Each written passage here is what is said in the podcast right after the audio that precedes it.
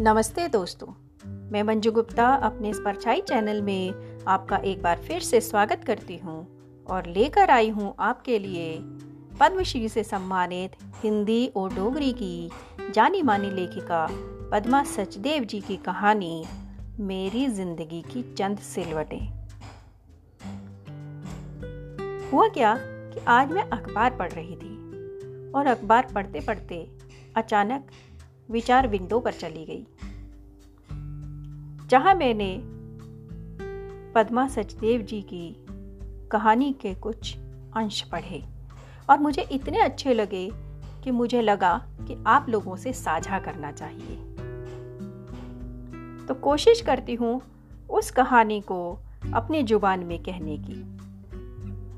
तो दोस्तों, तैयार हो जाओ कहानी सुनने के लिए। बात उन दिनों की है जब मैं कॉलेज में पढ़ती थी। हाँ कॉलेज में। मेरे साथ वहाँ कुछ पंजाबी लड़कियाँ भी थी, जो मेरी दोस्त बन गई थी। उनमें से एक थी पिन्नी। वैसे उसका नाम तो उर्वशी था, पर सभी उसे प्यार से पिन्नी कहते थे। एक और भी थी, जो जम्मू की थी। उसका नाम जगदम्बा था। कुछ मुसलमान लड़कियाँ भी मेरी सहेलियाँ रहीं, पर वहाँ जबान आड़े आ जाती थी, क्योंकि वे कश्मीरी बोलती थी और मैं उनका मुँह देखती रहती। कोई कोई लड़की तो बहुत सुंदर होती थी। उन दिनों कॉलेज में मिस महमूदा प्रिंसिपल थी। उनका बहुत रौब था।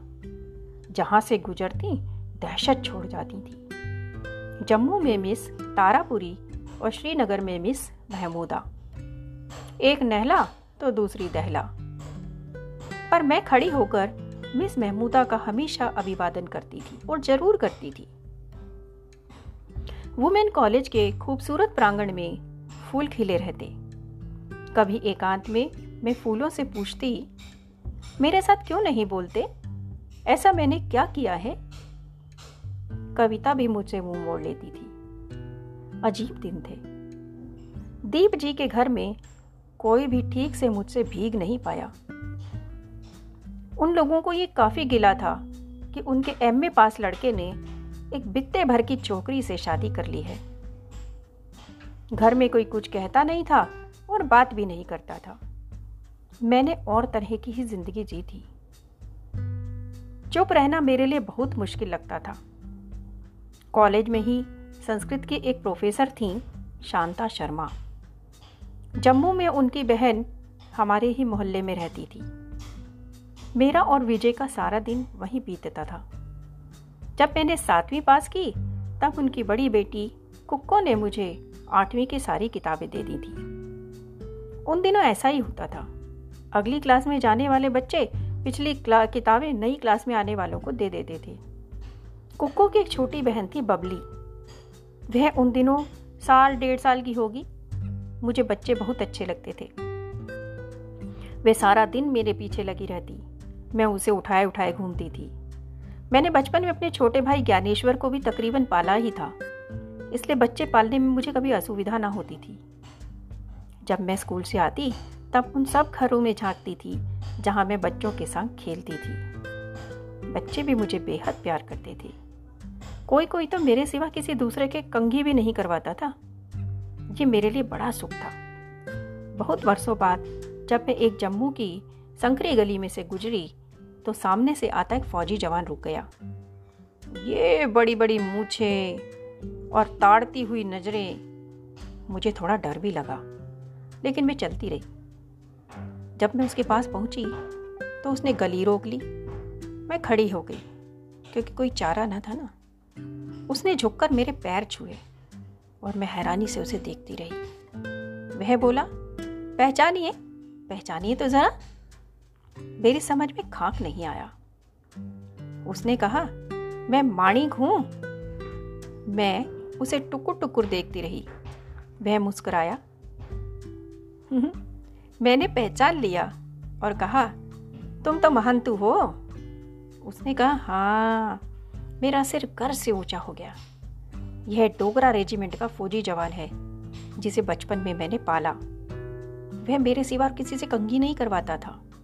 मैं उन दिनों मुंबई में रहती थी, जब मैंने लिखा था, ए बदलोंदे चेहरे, मैं नहीं दिखे माए औ परदेसन रामा, डेरे दूर बनाए। मतलब माँ, ये बदलते चेहरे मैंने नहीं देखे। मैं तो परदेसी हूँ, राम ने मेरे डेरे दूर बनाए हैं। आहा, विषयांतर कितना अच्छा लग रहा है। जैसे किसी ने गड्ढे में से निकालकर फूलों की बगीची में रख दिया हो। पर यह खड्डा मेरा था। मैंने खुद खोदा था। और इसमें मुझे वैसे ही रहना था, जैसे भारतीय लड़कियों के लिए रहने का प्रावधान है। कि जहाँ डोली जाए, वहीं से अर्थी उठे। अच्छी खासी मूर्ख थी ना मैं। फिर सर्दियों की छुट्टियों में मैं बीमार हो गई। एक दो महीना भर, बुखार भी, दस्त भी। धीरे धीरे इतनी पतली हालत हो गई कि मैं घुसल कारे तक घिसट कर जाती। दीप साहब की माँ ने कहा, मैं गर्भवती हूँ। मैंने कहा अच्छा कुछ बातों का तालमेल बिठा न सकती थी, पर मेरे पास कोई और चारा नहीं था। उन लोगों ने दीप साहब को पत्र लिखवाया होगा कि डॉक्टर को दिखाने के लिए पैसे नहीं हैं। पद्मा बीमार है। दीप साहब ने पत्र लिखा होगा कि उनके पास पैसे कहाँ से आएँगे? सो पैसों के अभाव में मैं चार पाई पर लेटी लेटी किसी अनहोनी घटना का सपना देखने लगी। इंतज़ार था भारतीय लड़कियों के लिए रखे गए प्रावधान का। उस छोटे से कमरे में एक खिड़की थी, जिससे गली से बाज़ार की तरफ़ देख सकती थी। वहीं एक सुराग था, जिससे पता चलता था कि अब दिन होगा या शाम, या रात होगी, या उसी सुराग से छनकर एक आवाज़ आती थी। मेरी सहेली मेरी सहेली मेरी सहेली री। बूझ पहेली बूझ पहेली बूझ पहेली री। मेरी ज़िंदगी एक पहेली जैसी हो गई थी। कमरा अलग अलग करने के लिए श्रीनगर में दीवारें लकड़ी की होती हैं। दीवार के पार से आवाज़ें आती, मैं सुनती रहती। दीप जी की छोटी बहन का चेहरा खिले हुए फूल की तरह था। कमरे में आकर मुझे खाना दे जाती थी। एक कटोरा रहता। उसमें दाल और फूल का आधा या पूरा। उसके आने से पूरा कमरा गुलजार हो जाता था। मैं उसका इंतज़ार करती थी। उन दिनों मेरे बिस्तर की सिलवटें ठीक करने मेरी सहेली जगदम्बा आती थी। वह एकदम खामोश, स्तब्ध आकर मेरी चादर की सिलवटें ठीक करती। उसके चेहरे की खामोशी, उसकी आँखों की असमर्थता मैं देख पाती थी। पर कुछ नहीं कहती थी। बहुत बरसों बाद मैंने उसी को याद करते हुए एक साथी कविता लिखी थी। मेरे साथी, मेरे जख्मे चा बगदी, आखिरी बूंदे दी गवाई मेरी जिंदड़ी जा कुंजा। सहारियाँ कर दे तेरे हत्ते छा धमाई। अर्थात, मेरे साथी, मेरे जख्मों से बहती आखिरी बूंदों की गवाही, मेरी ज़िंदगी की सिलवटें। सीधे करते तुम्हारे हाथों पर मैं बलिहारी। धीरे धीरे मैंने देखा कि मैं घिसट भी नहीं सकती हूँ। पेट फूलकर गुब्बारा हो गया था। सारा दिन पसीना आता था। और स्वप्न? पता नहीं कैसे स्वप्न। पर दीप जी कभी नहीं आए। कभी कभी सोचती थी, कोई बात नहीं, मर जाऊँगी तो भी क्या? तो दोस्तों और मेरे प्यारे बच्चों आप सबने ये कहानी सुनी। अब कहानी सुनकर कुछ काम तो आपको मिलना ही चाहिए। तो मैं चाहूँगी कि आप इसमें से जितने भी अनुस्वार और जितने भी अनुनासिक हैं, उनकी एक अलग अलग सूची बनाएँ। और जब तक क्योंकि आप सूची बनाएँगे, तब तक के लिए मैं आपसे अलविदा करती हूँ एक नई कहानी के साथ।